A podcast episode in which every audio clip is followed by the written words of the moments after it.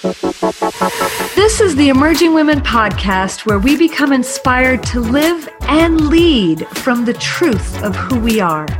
We're creating a new paradigm for power that includes the feminine perspective because the world needs it.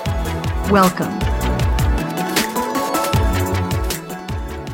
Welcome, everybody, to our podcast on financial success, financial thriving. And today we have Barbara Huson, formerly known as Barbara Stanny, who is here to talk about her work and her new book, which I'm super excited about, called Rewire for Wealth Three steps any woman can take to program her brain for financial success. I am really honored to have Barbara on our show today. And I want to tell you before I turn it over to her for questions a little bit about her and her impact specifically on me and emerging women. As I started Emerging Women back in 2013, and 2014, I became aware of Barbara's work and I read the book Sacred Success, which at that point was out in hardcover. And she was applying the Course of Miracles to financial planning and money mindsets and practical practical financial success directed specifically at women but with a huge spiritual lens and it spoke to me and it was a big support in most of the formative years for emerging women, I just kept coming back to that passion that I had for my purpose during the darkest nights where the finances and the cash was tight. And her other books are incredible. She's got a, a, number of amazingly titled books, which will give you an idea of her work and her background. Uh, her first book was called Prince Charming Isn't Coming How Women Get Smart About Money. And I know I'm like going way, way back here, but I love the title of that book. And I feel like it's still relevant for many of the women that I meet that are still grappling with being self empowered with their own finances, overcoming under earning, and Secrets of Six Figure Women.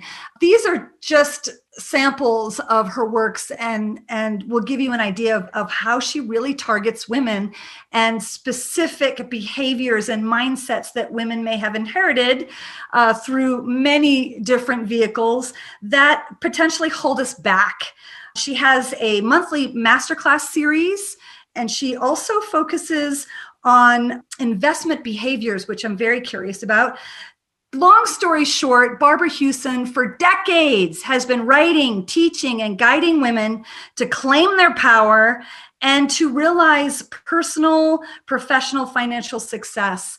And it's just my honor to be digging deep into this new angle on her work, which is all around reprogramming our brains for success and wealth.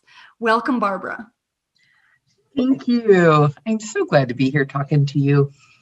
It is such an honor. And I'm going to try and control my enthusiasm because I just I want our audience to know that I really value, really value my relationship with money and also just financial success as part of our personal success. And I think a lot of times as women we may like to separate those or we have certain connotations around financial success that gets you know that makes us feel i don't know icky or less or there's so much wrapped into that. And i just i'm here for emerging women to claim the juiciness and the value around looking our finances square on and to incorporate that as a measure for success. Not the only measure, but definitely a measure for success. So let's dig in, Barbara, and we can start many different places, but I thought I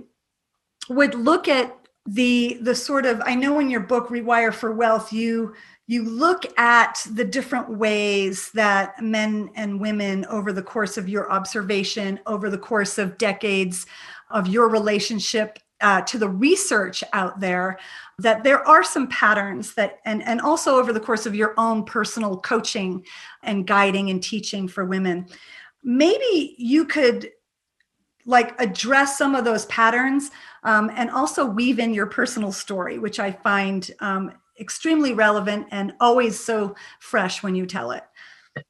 Well, let me start with my personal story because um, just so people can get to know where I come from. I did not pop out of the womb knowing about money at all. I, I was born into a wealthy family, but the only advice my father ever gave me about money was don't worry, which I thought was amazing advice because I didn't want to worry. I just wanted to spend money and I didn't understand it. But I married a man who was a stockbroker. So, and he was a certified financial planner. So he was perfect, right? Well, I found out very early in our marriage is that he was a compulsive gambler. And I find out every year, many times a year, for 15 years, that he was gambling my money, my inheritance away. And here's the insane part for 15 years, I let him manage the money. I gave him total control because that's how terrified and I, and and intimidated I was by anything financial. And finally, after 15 years, we got a divorce. I decided money is not my thing. I didn't understand it. I didn't want to deal with it. Well, I have this theory that if you don't deal with your money, your money will deal with you. And I got tax bills for way over a million dollars for back taxes my ex didn't pay for illegal deals he got us in and my signature was on everything. My ex had left the country. I didn't have anywhere close to a million dollars, and my father wouldn't lend me the money. And that's when I knew. That's when I knew I had to get smart. I had three daughters. One was just a baby. I was not going to raise those girls in the street.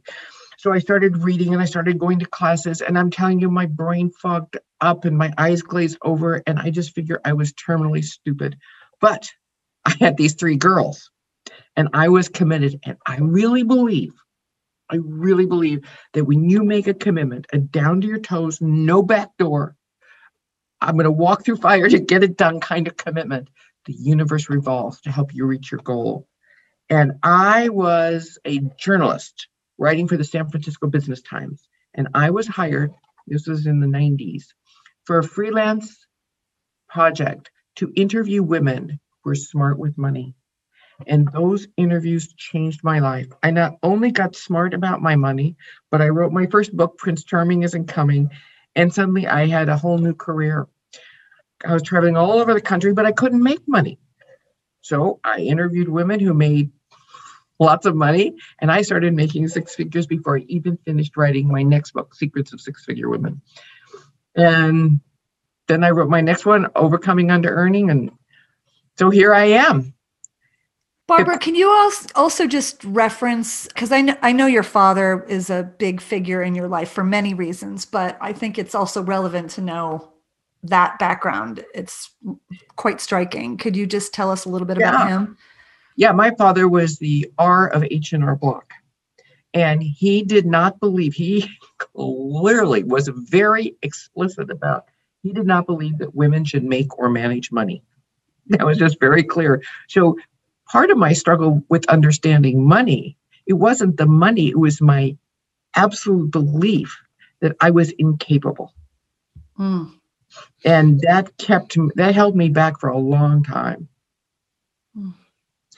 But and it's true that most women, research shows that most women do not get serious about money managing or making it until they hit a crisis, until they lose a job, lose a spouse, or they're on the brink of retirement, which is the worst time to start.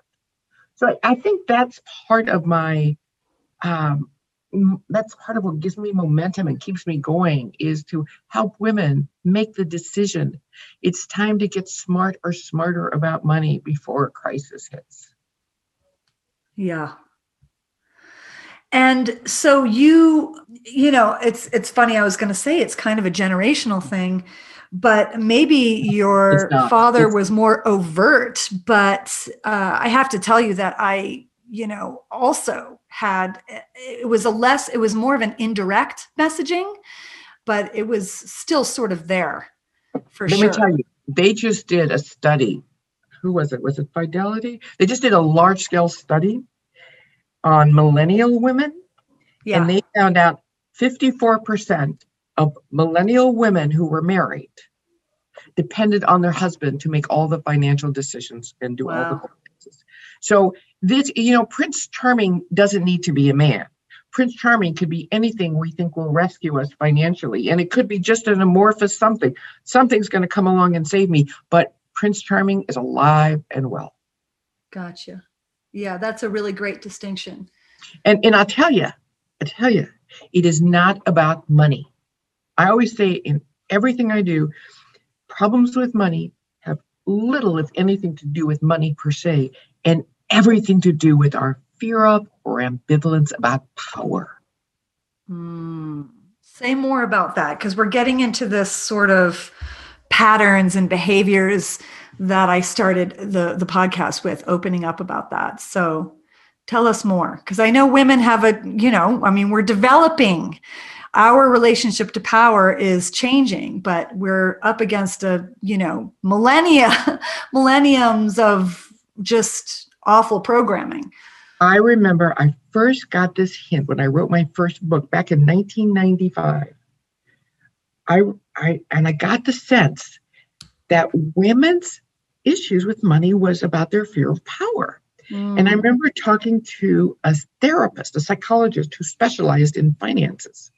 And I remember saying to her, Why are women so afraid of her, their power? And she said something to me that gave me full body chills. And she said, Because powerful women have been burned at the stake.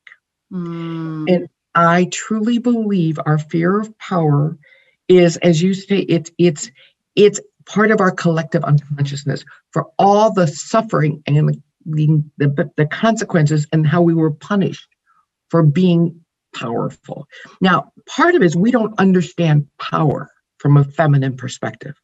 My definition of a powerful woman is someone who knows who she is, who knows what she wants, and expresses that in the world unapologetically. Mhm. So basically, our fear of power is our fear of becoming all of who we're meant to be. It's speaking up and saying no to what we don't want. Because what happens is we will tend to water ourselves, water ourselves down so we don't make waves. And really, it's not about the money, it's about who you have to become to become a container that can attract, hold, and grow your wealth. Yeah.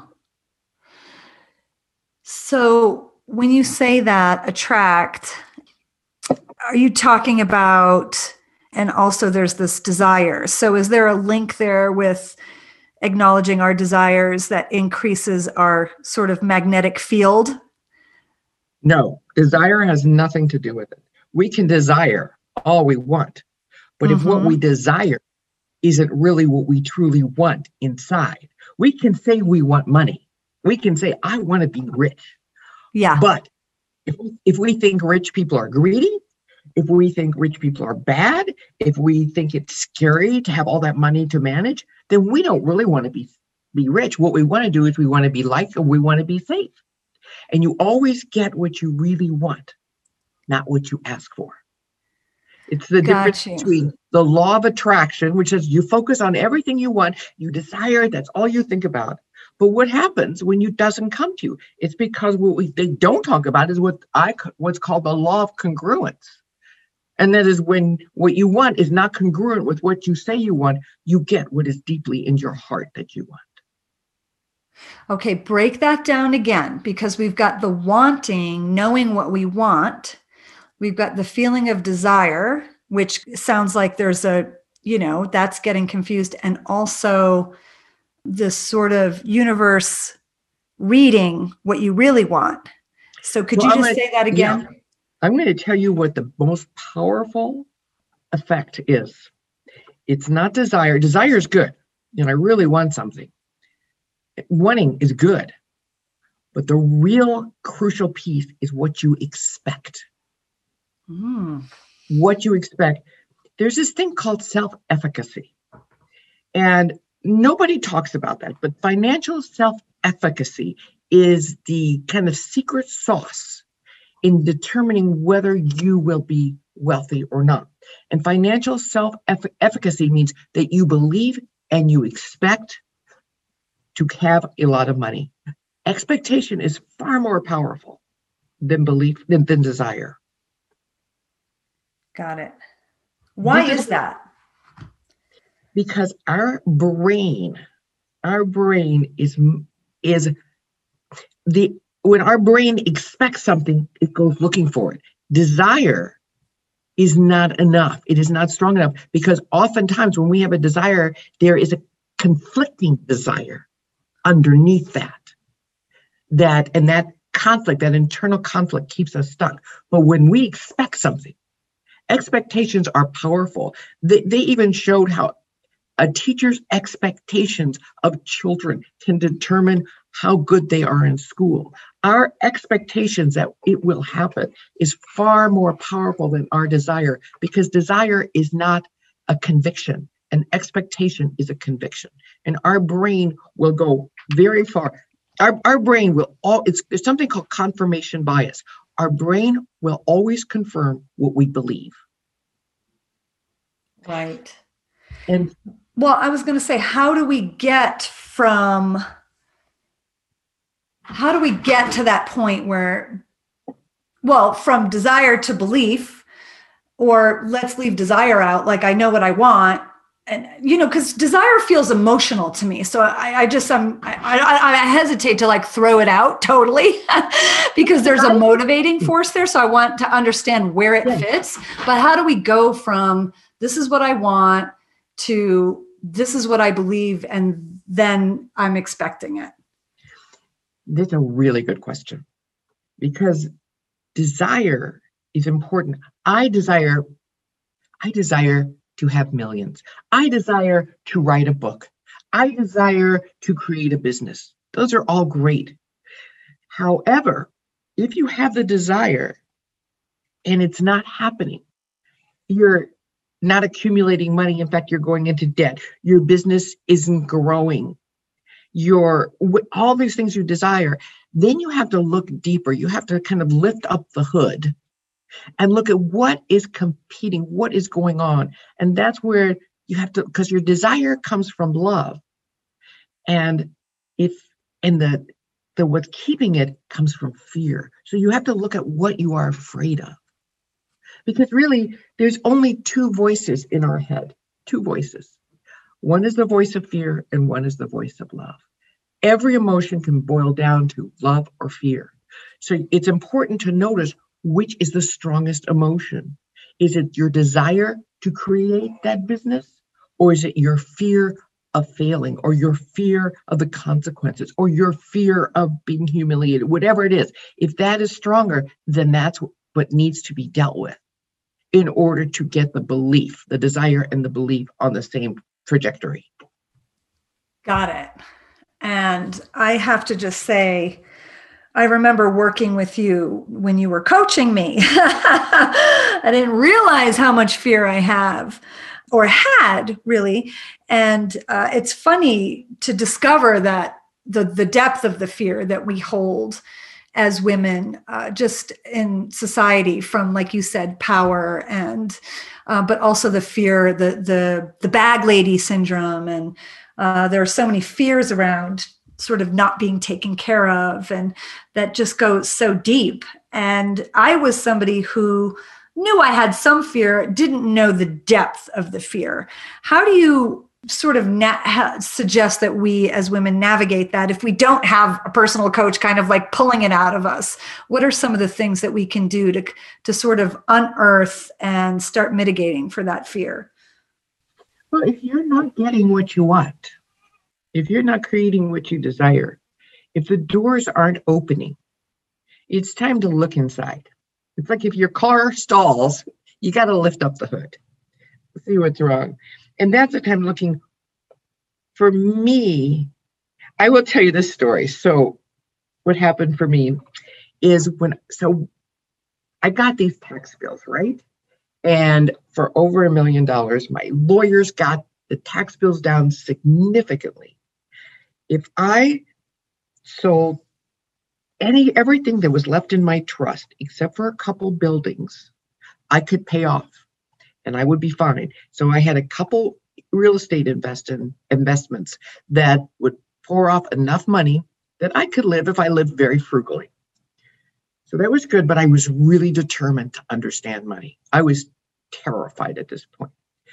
And I couldn't. I just I kept looking, you know, I kept reading books, I kept going to classes. I, and it was just like reading Swahili. It just didn't compute. So I went to a therapist and I said to him, Daniel, I really want to understand money. I really do. I just really want to get smart. And he looks me in the eye and he says to me, No, you don't. And Chantal, I could not argue. There was a, I could, it was like he took the air out of my defenses. There, and I realized there was a part of me that was terrified that if I had money, I would just lose it. I'd screw it up. I was terrified that my parents would be upset with me. And I was really scared that if I became financially successful, a man wouldn't love me. And it was by understanding and dealing with each of those parts that I eventually overcame my fear. And there was nothing stopping me. Then it was just a straight line. And then, then other fears come up. So, really, whenever you're in resistance, whenever you're stuck in resistance, is that feeling like I don't want to do this, or I can't do this, or no way, no way, no how. And whenever you feel like that, it's always because there is an internal conflict. Part of you wants to, and part of you doesn't. And so it's what what what's helpful is to ask yourself questions like, what would happen if I am successful? what would happen if I became wealthy? What is the payoff for staying where I am? If you can just ask yourself some exploratory questions that look at, really look at what you're scared of, why you're scared. Once they're brought out in the open, then they can be dealt with and released. Mm. I love that. It almost feels like uh, you know doing something like that in terms of like stream of consciousness where you're not thinking too much and you're just listing yeah yeah yeah because you you can think your way out of it but that's not helping you and so journaling is a great way i i journal a lot but just simply asking yourself questions like why don't i want this oh we, we ask ourselves what do I need to do? But often the much more important question is, what do I need to let go of? Mm. And is the answer always fear? Well, everything always boils down to fear. But what is prompting the fear? Is it a belief? Is it an actual situation? Uh, so find out what the fear is stemming from. Yeah. I, I yeah, so when I realized that I was scared that a man would love me, I really had to explore that. Yeah. And I realized that I was aban- I was so afraid of being abandoned by another, but I was abandoning myself. Isn't that funny? Right? Yes. We kind of either hire the people to do the dirty work for us or we do the dirty work to ourselves. so but, um, yes, but, but the important thing is is really to tell the truth because mm-hmm. truth truth is power. And the mm-hmm. And the more honest you can be with yourself about what you want and what you don't want and what, what you're scared of, the more the more easily you'll slip through that and get to the other side. Right. Hello, lovely listeners. I want to pause for a moment here to make sure that you know how you can get even more access to this type of inspiration and support. Emerging Women has its own membership community where you get teachings from incredible female leaders and coaching support directly from me, as well as other brilliant members within the Emerging Women tribe every month. If you are ready to go deeper into your own leadership and emerging journey, head over to emergingwomen.com for a free trial of our membership community. We've truly designed it as a hub for women like you who want to create change in the world. Don't go it alone, sisters. Head over to emergingwomen.com forward slash membership and start your free trial today. Now, let's get back to our conversation. Well, here's another question. This is more of like a what if someone has done a lot of work here and this is this is now becoming a personal coaching session okay um, and made a lot of headway um, with the mindsets and the repatterning and um, but there might be like a ceiling for instance like maybe the fear is gone but the the limitation is more in the how big you know how big can i go really? And yeah, then the fear isn't gone. Then the then the fear isn't gone. Got you. Yeah if you ask the question oh my god how big can i go? Like ooh that's scary because if you say oh god how big can i go that's exciting those are two different conversations well it's more like um, I th- i'm thinking of all right, let's just use a really pedantic example here where, okay, someone's thinking about a car that they want to buy. And so they want to just free think and they flash on a Porsche, right? Oh, yeah, I want the Porsche. But then it's like, nah, the, the Volkswagen's more realistic, right? So what is where does that fit? It's like we put it, and I and I have seen this. I have seen this in leadership also, and the reason I'm asking this, um, more so with women than with men. And again, it's more of maybe it's a feminine versus masculine, but I have seen it with women where they cap how far and how big they can go. Like they have a little fleeting look, and then they they cap it. You know? Oh my gosh! Yes, I did it. I I do it all the time. Right. I, I found like even a couple years ago, I remember I woke up one morning and I was had been making six figures for quite a few years. And suddenly I actually it was the middle of the night I woke up, oh, I had this new goal. I want to make millions, help millions, give millions. That was my new goal. Mm. And immediately I thought, I know how I'm going to do it. I'm going to interview women who make millions. And that's going to be my next book. So three years later, I had interviewed all, at least 100 women who had made millions. I was nowhere near making millions myself. It was 19, 2009, probably the worst year I was having. I was not making six figures. I, I, I just, I, and I remember a coach said to me, Barbara, you're too into doing. You need time for just being.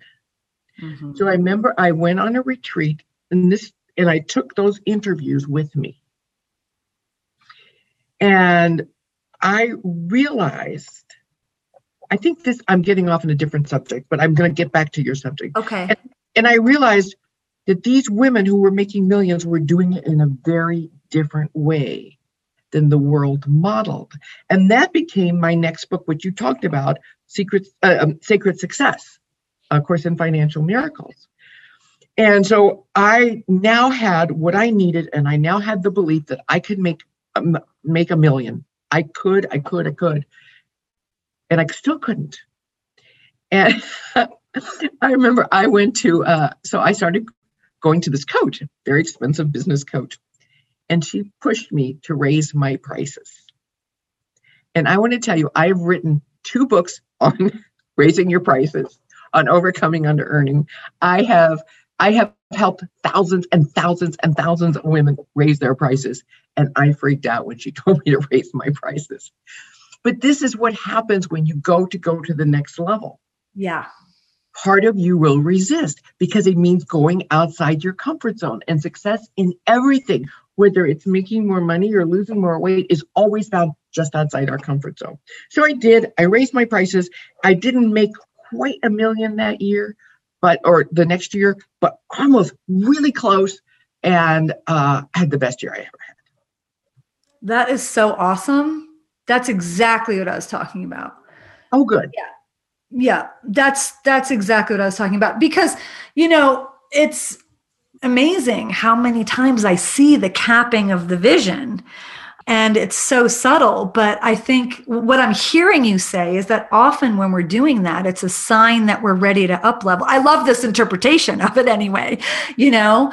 Like it's a sign that we are getting close to getting to that next level and there's going to be resistance because exactly. Our, yeah exactly. our brains don't want to change our brains do not want to change and our brains have been wired and shaped and sculpted over our lifetime. And going against a hardwired neural pathway is like going against gravity. But I'm here to tell you every time I get scared, and I scare myself all the time, I, I, I'll panic a little bit and then I'll go, oh, wait, this means I'm going to the next level. And then I turn that fear into excitement.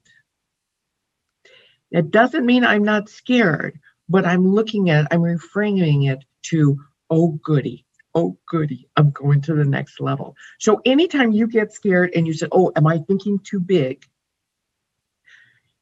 Say no, because the fact that thought came in your head meant it was planted there from the universe, or you wouldn't have had it. Bam! Yes. Love that. Love that. I love that so much. And that's such a good reminder because I mean, I just get exhausted if I think of myself doing this with my own will and my own without yes. that universal connection. It's just yes. feels like a slog. Yes, exactly. And I mean, Chantal, you have made, you have just created something so brilliant. And it hasn't been easy. It's never easy. That's that's the fun thing for me is getting the backstory of all the successful women I've interviewed and worked with. And you realize it is challenging. It is full of challenges. But these women who make it are so purpose driven. They have such a strong purpose, like you, mm. that they will walk through fire. And that's what I noticed when I interviewed women who make millions is that they were profit driven. They, they wanted a profit, but profit was not their primary goal. Yeah, they definitely wanted a profit, but their primary goal was greatness. And I define greatness, paraphrasing a, a quote by uh, Fred Buechner. A greatness is that place where your deep gladness, what you are here to do, what you were born to do, meets the world's deep hunger. Oh, love that. Who said that? Who is the the person Fred, Fred Buechner. So while I was on this retreat where I was burnt out after I had interviewed women who made millions and I was nowhere close, I went on this retreat. And I remember the first morning I was lying in bed. I woke up and I thought, here am I coaching women, writing books on how to help women make more money and be more successful financially. And I felt like a loser, like a big L was tattooed on my forehead. Mm. And I remember getting up to go to the bathroom, and halfway there, I, I heard this voice in my head that was as clear as my voice is to you now. And it said, Barbara, go for greatness. And I went, What? greatness was not a word I often use. And it said, Go for greatness. And I went back and I started to my bed and I started journaling. And then all of a sudden, these interviews with these women that, that I had done started to make sense. Mm. That, that there are three levels of financial development there is survival, stability, and affluence. Survival is not enough, stability is just enough, and affluence is more than enough. To go from survival to stability, you must have a profit motive. You must. Profit's a good thing. You love money. Money is a wonderful thing. A lot of people don't like money, but that you have to like money and want money. But once you get to financial stability, then you give up profit as the primary goal. It is definitely a desired income, but then the primary goal is greatness. And that's when I understood what greatness was. that's when everything fell into place. That's wonderful. I just, I remember you sort of talking about these three levels and um, when we were working together and just the word affluence was something I, I had to sort of rework my relationship with right? And i wonder if that's a like a pattern that you see out there. Yes and it i, I think it's really important because there's a affluence has gotten a bad rap. Mm. really bad rap. My my whole point of focus is to help women create wealth not just get out of debt but to create wealth which is so possible and i define wealth as having more than enough and you know it. Simply having more than enough. You can, I know women who are worth millions and millions who who don't feel wealthy. And I know others who some would say are under earners, but they feel wealthy. They know they have more than enough. They know they feel financially secure. Mm. And that's what we're going through because the, the root word to wealth is weal, the Latin word weal, W E A L, which means well being. And the whole point of creating wealth is to have well being, to feel at peace in your life.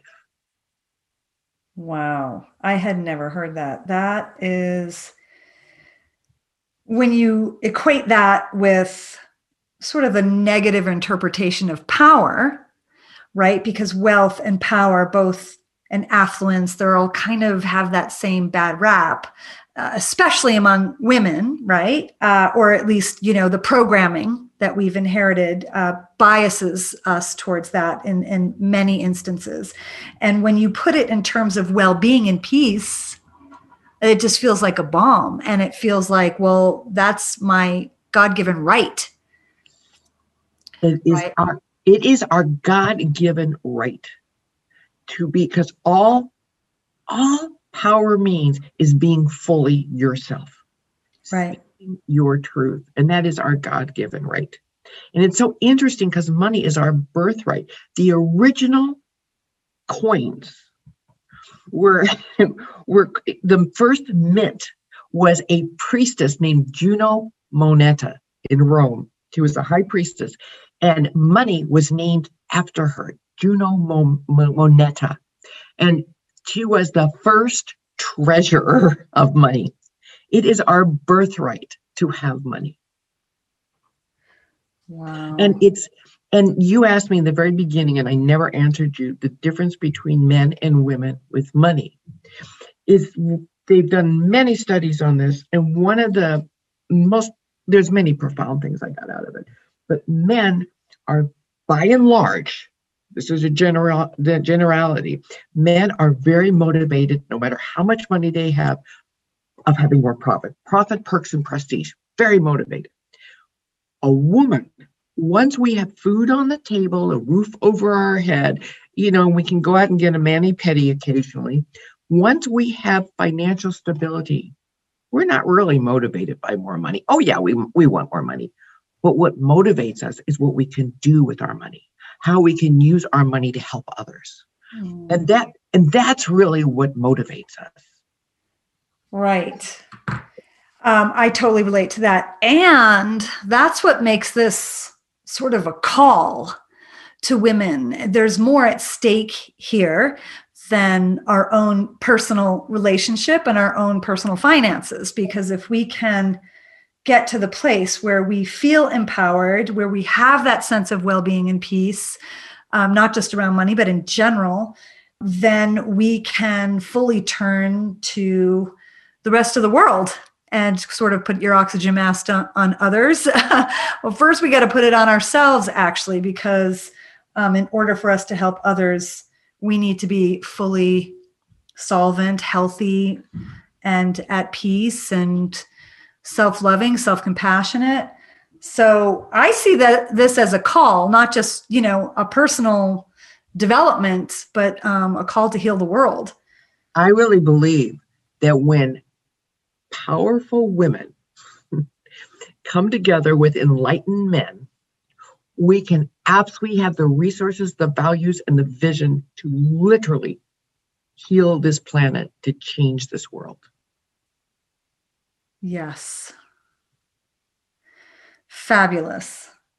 I was that was my ending question is how is this going to make the world a better place? I mean, done and done. I'm so inspired by that. and uh yeah.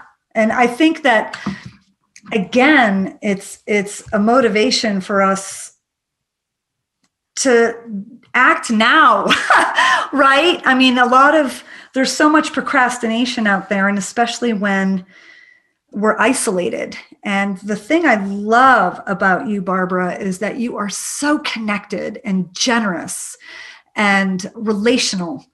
Um, and it seems that you prioritize that in your as you're moving and becoming ever, you know, you're already immensely successful, but as you continue to expand and grow, you also continue your relationships and your connection. And it's just sort of like how you, it's woven into your sort of, I don't, career success is too small, but into your expansion. Well, you and, know, it's yeah. like, thank you. That's so kind of you to say that. That really means a lot to me. But I really believe that God put me on this earth, gave me the wealthy family, gave me the gambling, compulsive liar husband for a reason. That, that I am here for a reason. That I am here to really empower women financially and personally. Mm-hmm. And to do that, I had to I had to empower myself first. And I think there is something, I think that becoming financially successful is an act of self-love. It's an act, it's an act of love for others because it's not having money, it's what we can do to our money with our money to make the lives of those we love, to make our lives, the lives of those we love, of causes we believe in, to make that better. But it's an act of self-love because none of us should ever have to be in a job or a relationship or in any situation that makes us miserable, yet we can't afford to leave. That to me is what breaks my heart the most, mm. is when we're trapped by lack of money. Yep. Hallelujah. Well, here's to freedom. Here's to the three steps. Back to the book. Are there really only three steps? Come on. it says rewire for wealth, three steps any woman can take to program her brain for financial success. And I do believe this because when we worked together, you kept coming back to very, you, you know, I mean, no offense, it was actually what I needed to hear, but you did repeat yourself because I needed to hear it 20 different ways before it like sank in. So what did um, I, I believe you when you say there's only three steps. Oh, what, um, what, what did I keep repeating? Oh, bringing me back to the fear, making me look at that over and over again until I was like, damn it, I do have a lot of fear. I mean, I know I had some, but like, whoa, you know, um, and the, uh, you know, the belief system coming back again to making me kind of look again well what's under that? What's under that? What's under that? So i don't know if you were working the three steps but it seems like you have uh, it seems simple as someone who's received the coaching and um, but the book is it's not a pamphlet. Let's put it that way. So actually the, the, the book is very short. It's only like 200 it's less than 200 pages i was amazed when i i just i've just seen the galleys um, oh, okay. It, it's it's very simple, and it's very difficult to do. Yeah. Um, so what happened is about six years ago, just after Sacred Success came out, and I gave a I did a, a workshop called the Women's Wealth Weekend, The Awakening. And it was fabulous. It was a fabulous workshop. It was sold out. I loved the women there. I felt like so happy. You know, that's when you you know how that feels when you just have a really successful event and you just feel so good. And I came home and my world fell apart. it's like first what happened all of a sudden i started losing interest in my work mm-hmm. i started getting bored i started hating it i started not wanting to get up in the morning and it was crazy. It was this made no sense. I love what i do. It's it's my mission. It's my passion. And i remember i just started praying what's going on? Just show me show me. And i started getting really upset and i thought um, does this mean it's over? And i decided I'm just going to surrender. I'm just going to feel what I feel and allow it to happen. But something kept saying to me, there's a missing piece. There's a missing piece. Find the missing piece and you'll be fine. Mm-hmm. And when you surrender, I swear the power of surrender is phenomenal. I surrendered, and within a couple days, I was on, I was going through my email, and there was an article in my inbox on neuroscience. I knew nothing about neuroscience, not a thing. I read this article and it was like, I think my brain lit up like a Christmas tree and said, Oh my God, this is the missing piece. And I spent several years studying neuroscience, weaving it into my work, and then decided to write this book. But I spent a lot of time with my guinea pigs. You were a guinea pig, Chantal. You know, trying it out, modifying, working on it. Right. And and what I what I realized is that we always knew that the mind was important. But the brain is what controls our behavior. Our brain controls our behavior. And our mind shapes our brain. Our brain is a, a physical organ in our skull that works on electrical chemical impulses. Our mind is not an organ, organ, organ. It is a it is just an intangible entity that is a mm-hmm. source of thoughts and feelings. And as those thoughts and feelings come are released from our mind, it triggers the electrical chemical impulses to send signals to the neuron, to the brain. And this is how we build new neural pathways or strengthen the old ones. And so I figured if I could teach women not just to shift their thinking, but to change the neural pathways in their brain, because you can shift your thinking, but it's changing the neural pathways in your brain that keep you that will keep you stuck unless you do change them. If I could create a system, a very simple system then that would expedite the learning curve and help women get past their resistance so much quicker. And that is what Rewire for Wealth is the outcome of all that study. Wonderful. Yes. Well, I just pre-ordered, and um, oh, we will. Thank you. Yes, we will have the link in the show notes to that, and I do believe it ships I just had this information up. Can you tell us when it starts shipping? January 12th. Okay, so just but if, if but if you pre-order, we got lots of little bonuses. We got prizes for you if you pre-order, and you can go on my website, Barbara hyphen Huson, Barbara dash Huson, H U S O M, and look under books, and we'll show you uh, the prizes you get if you pre-order. And also, on my website is a free ebook called the rewire response, which talks about those three steps. So you can get a head start and learn the three steps and how to apply them.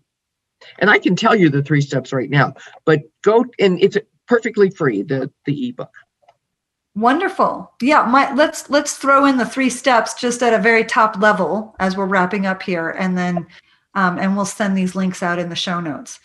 So you do these three steps over and over and over and over again.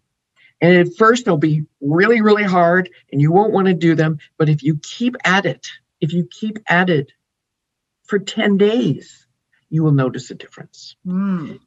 So, the idea is we want to recognize the thoughts that we think that keep digging those neural pathways like ditches. All our thoughts are like shovels and they keep digging the neural pathway deeper or they'll start digging a new one. So the, the three steps are recognize, reframe, and respond differently. Recognize, reframe, respond differently. So simple.